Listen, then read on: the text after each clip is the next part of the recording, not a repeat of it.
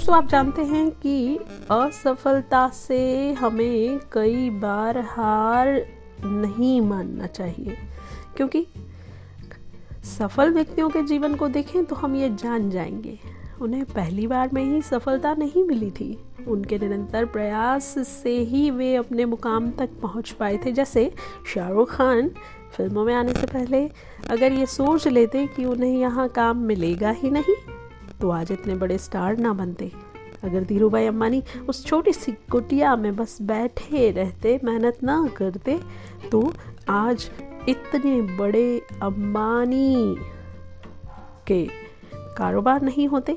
दोस्तों, इब्राहिम अब्राहिम लिंकन अगर परिश्रम ना करते तो स्ट्रीट लाइट में बैठकर पढ़ाई ना करते तो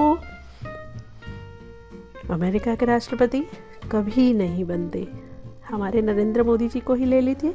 अगर वे परिश्रम ना करते तो चाय की दुकान में ही बैठे होते दोस्तों, ये महान हस्तियाँ हमें ये सिखाती हैं कि हार मानकर कभी भी घर पर नहीं बैठना चाहिए, बल्कि उठिए, आगे बढ़िए, क्योंकि हर सुबह उम्मीद की एक नई किरण लाती है।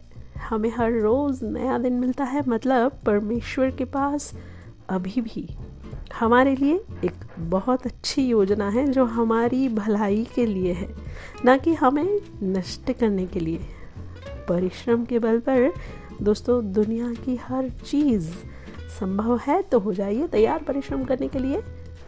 और हम मिलेंगे आपसे एक और ऐसे ही मोटिवेशनल एपिसोड में।